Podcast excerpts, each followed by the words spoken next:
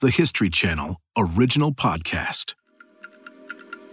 History This Week, June 27th, 1905. I'm Sally Helm. It is the last morning of Ippolit Jiliarovsky's life.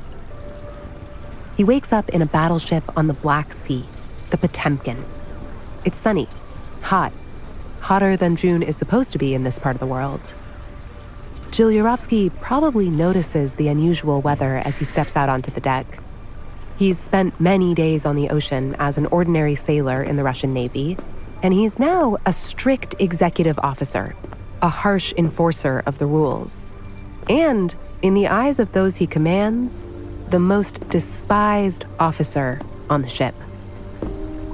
By afternoon, the air is still, the sun beating down on the Potemkin, and Jiliarovsky has heard rumors of a problem.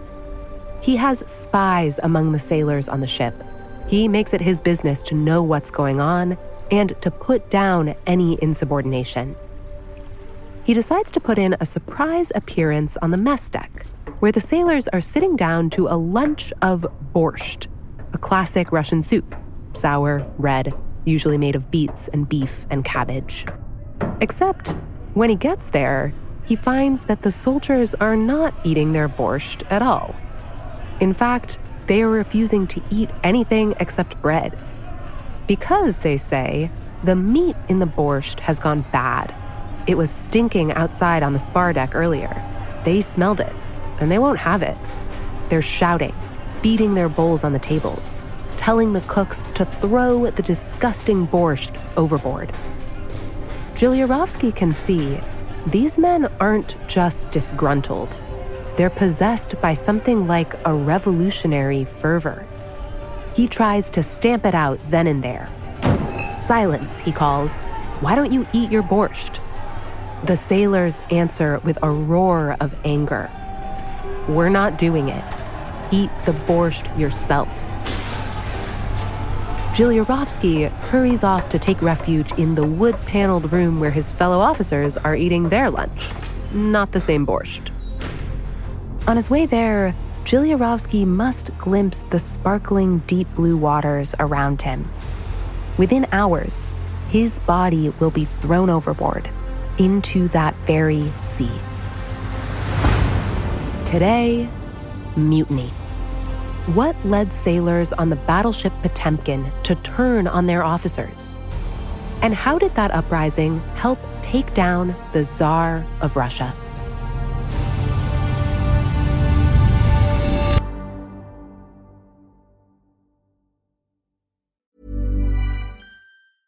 Quality sleep is essential. That's why the Sleep Number Smart Bed is designed for your ever evolving sleep needs. Need a bed that's firmer or softer on either side? Helps you sleep at a comfortable temperature? Sleep Number Smart Beds let you individualize your comfort so you sleep better together. JD Power ranks Sleep Number number 1 in customer satisfaction with mattresses purchased in-store. And now, save 50% on the Sleep Number limited edition Smart Bed for a limited time. For JD Power 2023 award information, visit jdpower.com/awards. Only at a Sleep Number store or sleepnumber.com.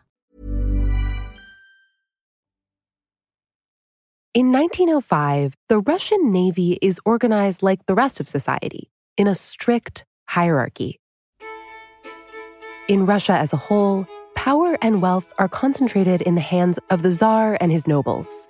On a battleship, the captain rules by decree, supported by his 20 officers.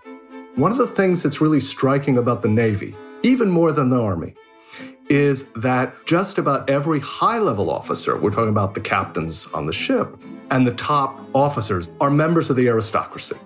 Professor Mark Steinberg is a historian of Russian history and the author of a book about the Russian Revolution. He told us the captain of the battleship Potemkin was Yevgeny Golikov and that, of course, Golikov was an aristocrat. He was a, a nobleman. A 51 year old nobleman with what one account describes as a cone shaped beard and the short, thick neck of a bulldog. Captain Golikov's attitudes are typical of his time and of his position in the Russian military. He looks down on anyone below him in rank and in class, meaning every sailor on the Potemkin. Many of them come from peasant stock. Off the ship, they'd been forced to work the land as serfs. They weren't owned as human beings, the land was owned, and they weren't allowed to leave it. On the ship, things felt much the same. The sailors would be conscripted, sometimes for years, taken from their families, forced to toil away with little reward. There is this sort of repetition of class inequality and class brutality on Navy ships. After their mini rebellion in the mess hall, the sailors on the Potemkin hear the beating of the drums. Their order to assemble on the ship's deck. They now stand before Captain Golikov. They're hungry, and they know that at any moment they could be beaten or worse. But many of the sailors feel that they're approaching some kind of limit on the abuses they endure. Sleeping quarters more suited to cattle, bans on leaving the ship while in port, all while facing the threat of death in battle. And now they're supposed to eat a lunch of maggot infested slop? They believed that their human dignity is what was at stake here that they had been humiliated, not just about the meat. The meat was the catalyst, but that long history of humiliation and degradation and insults to their humanity. They believed they were human beings and deserved to be treated as such. Journalist Neal Bascomb is the author of a book about the Potemkin. He brings us back to that doomed officer who entered the mess hall to find the beginnings of a revolt. That officer now stands on the deck of the battleship alongside his captain. The second in command of the battleship Potemkin uh, was this martinet named Jularovsky. A martinet is a stickler for details, someone obsessed with maintaining discipline. And that is certainly Second Officer Jularovsky. He would run up to sailors and start yelling in their face for absolutely no reason, would strike them. They could be flogged, they could be punished on an absolute whim. And so they felt trapped and they were ruled by these absolutely miserable officers. Officers who tended to be the dregs of the Russian Navy, because many of the best had already been sent off to fight in a war. Japan and Russia were fighting the Russo Japanese War in the Yellow Sea, half a world away from the Black Sea, where the Potemkin is. And so you have these inexperienced officers, the worst of the lot, being charged at the Black Sea Fleet.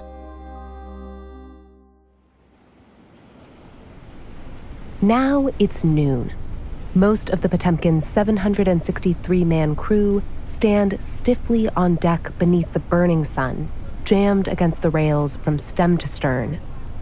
Captain Golikov reminds them that there is a remedy for those who forget discipline by refusing to eat their food.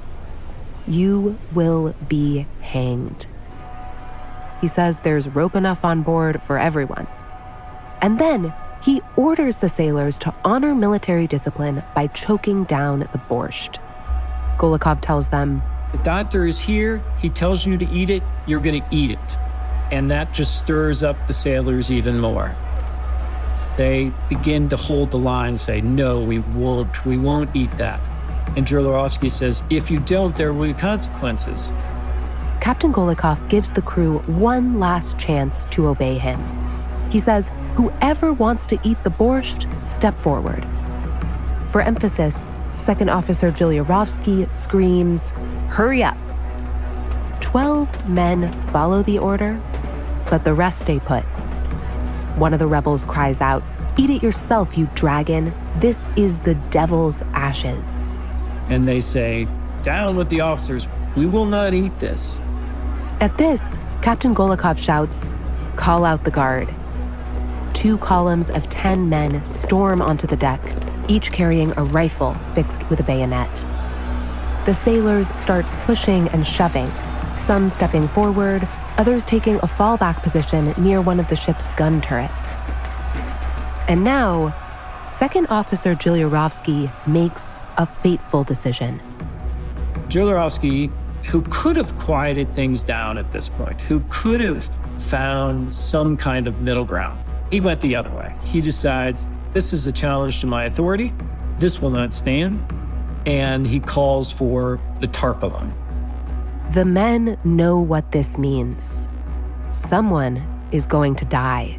If you're looking for that moment when the dynamite was lit, it was when Joliarovsky calls for the tarpaulin. The sailors understand what is supposed to happen next. That means that they are going to bring a sail and lay it down onto the deck. He is going to command any number of sailors to stand on top of that tarpaulin. A firing squad will line up. And if they continue to refuse the order to eat their borscht, they will be shot. Their bodies will fall onto the tarpaulin. No sense bloodying the deck. A group of 30 sailors is now pinned against the railing on the deck of the Potemkin.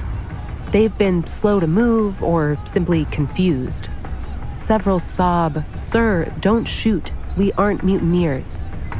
But Second Officer Joliarovsky is determined to make an example of them. He feels like he can do it. After all, he's the highborn officer, and they're just lowly sailors. But Joliarovsky is about to find out that he doesn't hold all the cards. A group of sailors on the battleship Potemkin has, for months, been preparing for a moment just like this.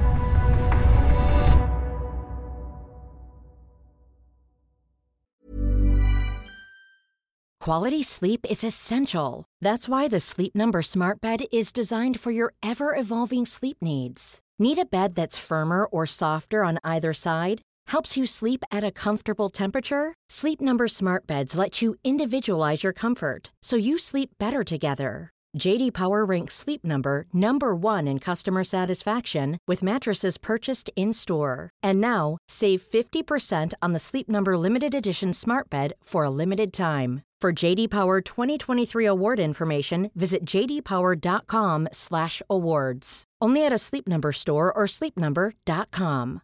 Hey, I'm Ryan Reynolds. At Mint Mobile, we like to do the opposite of what Big Wireless does. They charge you a lot, we charge you a little. So naturally, when they announced they'd be raising their prices due to inflation, we decided to deflate our prices due to not hating you. That's right. We're cutting the price of Mint Unlimited from $30 a month to just $15 a month. Give it a try at mintmobile.com slash switch. $45 upfront for three months plus taxes and fees. Promote for new customers for limited time. Unlimited more than 40 gigabytes per month. Slows. Full terms at mintmobile.com.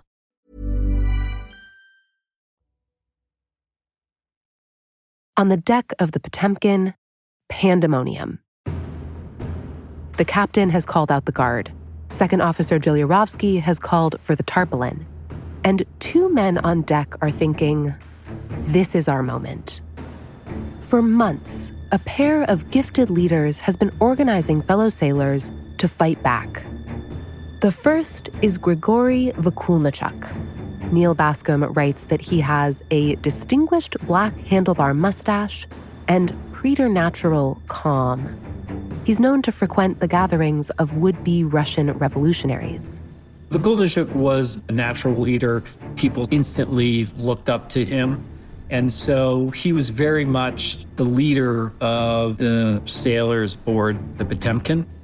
His partner in that is Afanasy Matushenko.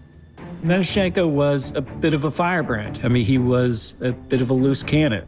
He had a temper. He sort of went with his gut instead of thinking things through. Afanasy Matushenko had been born in a clay hut to a peasant family in a small Ukrainian village. At 15, he left home to work six days a week in a factory and started reading about the French Revolution. Matushenko was a voracious reader, and so he was very well schooled on the theory behind the revolution. At 17, he began saying dangerous things to his fellow workers. Do you know that there are other countries that are not governed by a czar? He'd ask them. And that the people in those countries live better than we do. At 21, the Russian Navy informed Matushenko that he'd been conscripted. A typical fate for peasants like him and like Vakulnichuk. They both found themselves on this track in life that they didn't want. They see men with money evade military service by paying bribes, but they have no money. So the Navy owns the next seven years of their lives. But when they get conscripted into the military, Vakulnichuk and Matushenko don't leave their revolutionary politics behind. They start organizing secretly. Along with other revolutionaries spread out on other nearby battleships, they hatch a plan. They are going to stage a fleet wide mutiny across uh, the Black Sea. A show of strength against all those power crazed aristocratic officers. It was supposed to happen in about two weeks. But looking out across the deck of the Potemkin, Vakulnichuk and Matushenko see that clearly their moment has come early. Matushenko, the firebrand, gestures toward the sailors who are to be shot and cries out, Brothers, what are they doing to our comrades? Then he points at the captain. Enough of Golikov drinking our blood. This can't stand. We won't let this happen any longer. We need to take command of this ship. And the mutiny truly begins. Matushenko and Vakulnichuk dash below decks to grab rifles and ammunition that they've stashed behind a religious shrine. Several of their fellow sailors follow. One of the key marching orders, of course, is to seize the armory, to seize rifles. These sailors are revolutionaries now, part of a wave of discontent sweeping through the country in the form of labor strikes and protests in the major cities. The sailors are armed, they're back on deck, and directly confronting the officers. Matushenko is ordered to lower his rifle. He replies, I'll put down this rifle when I don't have to live like a corpse. Juliarovsky says, Fire on these soldiers. He fires his rifle and hits Vakulnichuk. Grigory Vakulnichuk, the preternaturally calm leader with the black handlebar mustache, a man who understood the risks of mutiny and of revolution. Anticipating this moment, he once told a friend, If I'm to suffer, I know it's for the people. Blood streams from Vakulnichuk's chest, but he rushes towards Juliarovsky and grabs the muzzle of his rifle. Another shot rings out. Vakulnichuk stumbles. A petty officer has shot him in the back. The fiery Matushenko rounds the corner. He sees his dead friend with the hated second officer Juliarovsky standing over him. Juliarovsky shoots at Matushenko, but misses. And then he is just overtaken, both by Matushenko and other sailors, and quite quickly killed. This is when the sailors toss Juliarovsky overboard.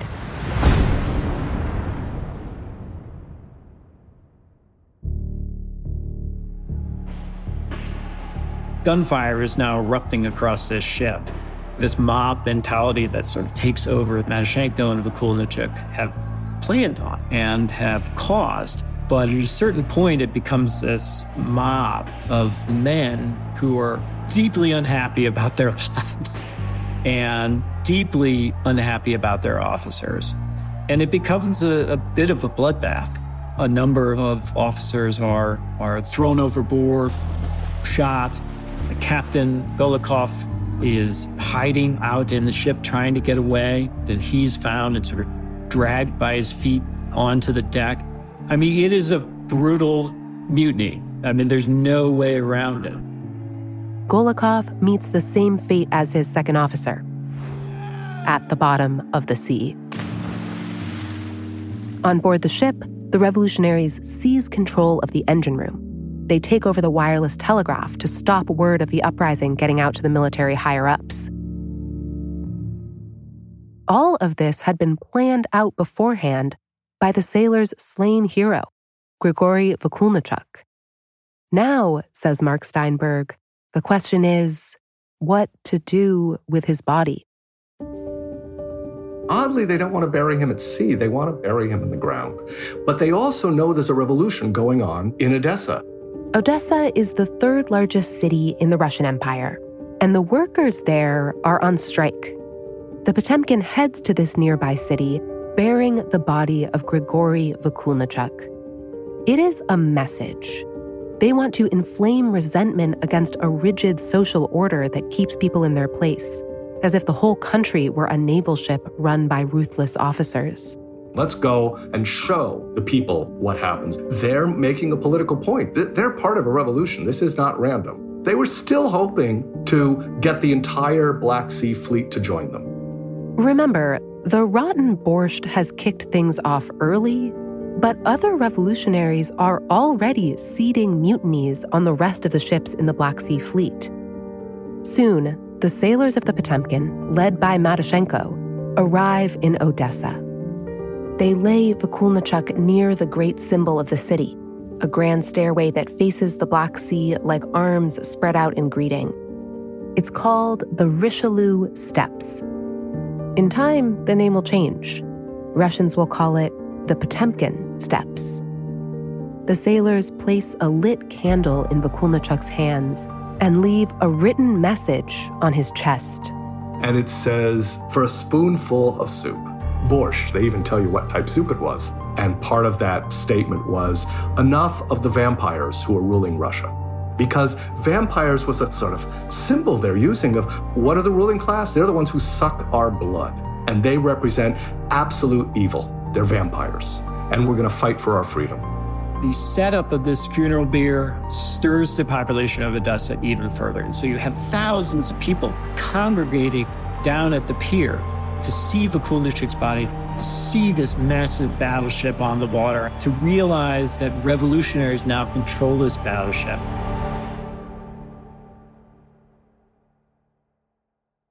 A thousand miles to the north, a telegram arrives in St. Petersburg. Tsar Nicholas II reads it and is horrified. There's nothing that scares a dictator more than the open rebellion in their military. If you have mutiny in that, you are on the precipice of losing your power. Tsar Nicholas II is a member of the Romanovs, the aristocratic family that has been ruling Russia since 1613. He just can't understand why these people are complaining about their lot.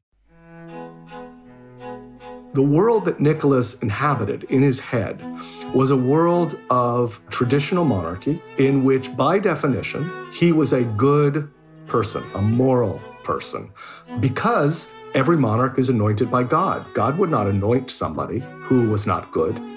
He believes the Russian people would be lost if they weren't bossed around by someone like, well, like him. The Tsar puts it this way Russians love a strong hand. Russians don't like democracy and freedom. They want to be taken care of. And I'm the father. He was living in a world in which he thought the Russian people loved him. Which is an odd thing to think. Six months earlier, protesters arrived at the gates of the Tsar's winter palace with a petition calling for reform. What does Nicholas do? He says, This is not allowed.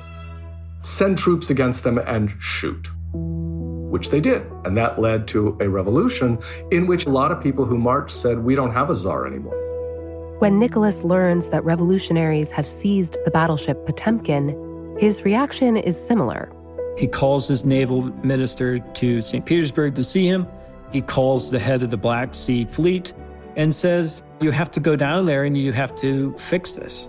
You need to put this down because this cannot stand. A detachment of Cossack soldiers is sent into Odessa. When you say the Cossacks are coming, that's far worse than any other form of military or police repression. The Cossacks are the most brutal part of the Russian army. That's how they're seen. They are the enforcers. They are the riot police. They are they're terrible. They would run into a crowd with horses with their sabers out. That's what happens in Odessa. That and worse. Matyshenko and his men look on in despair from the deck of the Potemkin. They could try to drive the Cossacks back by training the ship's big guns on the city, but they hold back. They're worried about killing civilians. And so the Potemkin ultimately leaves Odessa and begins sailing away. Tsar Nicholas II orders his elite Black Sea Squadron to hunt them down. We're talking half a dozen other battleships, torpedo destroyers. A few days later, at dawn, the Potemkin finds itself facing those ships lined up in battle formation. The guns are ready on both sides. Both sides are ready to sink the other. We have the battleship Potemkin alone sailing straight at the Black Sea Fleet. It looks like one ship against a huge state backed military. But Matyashenko knows that scattered throughout those other ships are revolutionaries who might rise up and overthrow their officers. So he takes a gamble. He orders the Potemkin to advance. And the Potemkin sails straight through these ships, and nobody fires. The battleship circles back and charges at the squadron a second time. You have this extraordinary moment called the silent battle. Silent because it isn't a battle at all. The sailors of the squadron hold their fire. They refuse to attack these revolutionaries. And this one act of rebellion pushes some of the sailors even further. This causes several of the ships to mutiny. One, in particular, the St. George, overthrows all their officers and joins the Potemkin, as well as another ship. And so you now have a fleet of mutinied ships on the Black Sea. Grigory Vakulnichuk's vision of a fleet wide rebellion is coming to pass. But it doesn't last. When the fleet returns to Odessa, sailors loyal to the Tsar reassert themselves. Betrayed from the inside, St. George returns to the Black Sea Fleet. The Potemkin is once again alone. The fleet wide mutiny has collapsed. Matyashenko and his men now have just one last task to escape with their lives. They sail south to the Romanian port of Constanța. They are given safe harbor by the government there, and they leave the ship essentially as heroes. In a final act of rebellion, the men fled the Potemkin, leaving it half sunk in the harbor.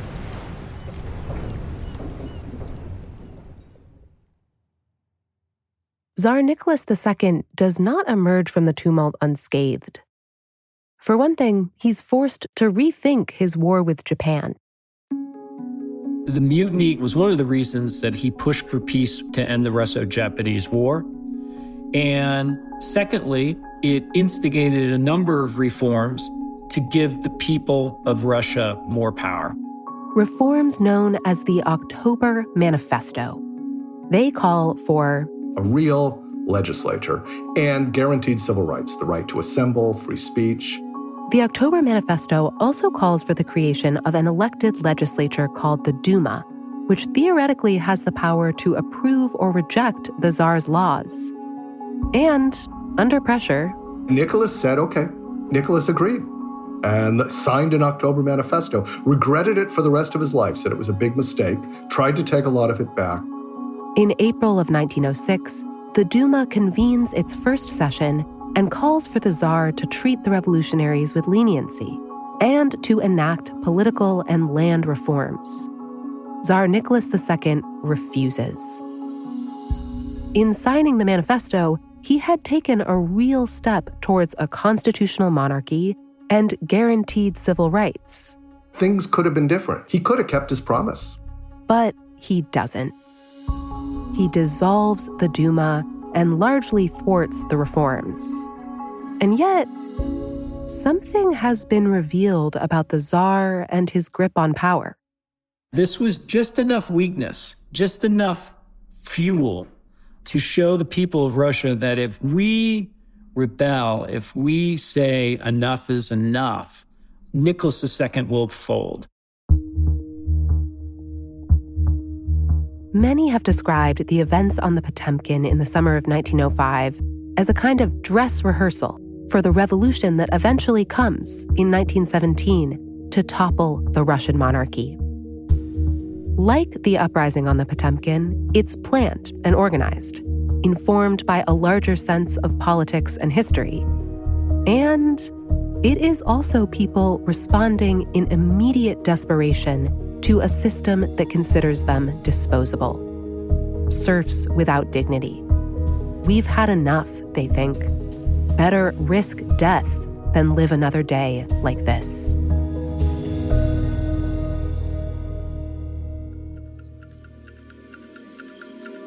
Thanks for listening to History This Week.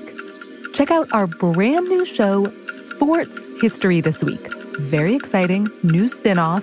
Hear from sports legends like Billie Jean King and discover the story behind some of the biggest sports moments in history. Sports History This Week. Check it out. For other moments throughout history that are worth watching, check your local TV listings to find out what's on the History Channel today. If you want to get in touch, please send us an email at our email address, historythisweek at history.com, or you can leave us a voicemail, 212 351 0410. We are reading and listening, and we would really love to hear from you, so please reach out. Special thanks to our guests Neal Bascomb, author of Red Mutiny 11 Fateful Days on the Battleship Potemkin, and Russian Revolution historian Dr. Mark Steinberg of the University of Illinois Urbana Champaign.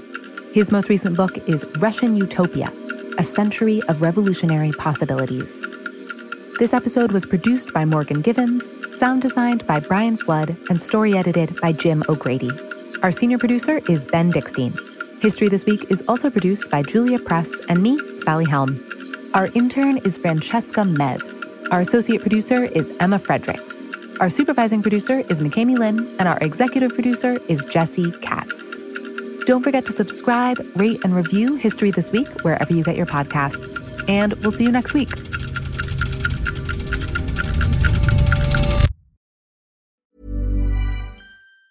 Planning for your next trip? Elevate your travel style with Quince. Quince has all the jet setting essentials you'll want for your next getaway, like European linen, premium luggage options, buttery soft Italian leather bags, and so much more. And it's all priced at 50 to 80% less than similar brands. Plus, Quince only works with factories that use safe and ethical manufacturing practices. Pack your bags with high-quality essentials you'll be wearing for vacations to come with Quince. Go to quince.com slash trip for free shipping and 365-day returns.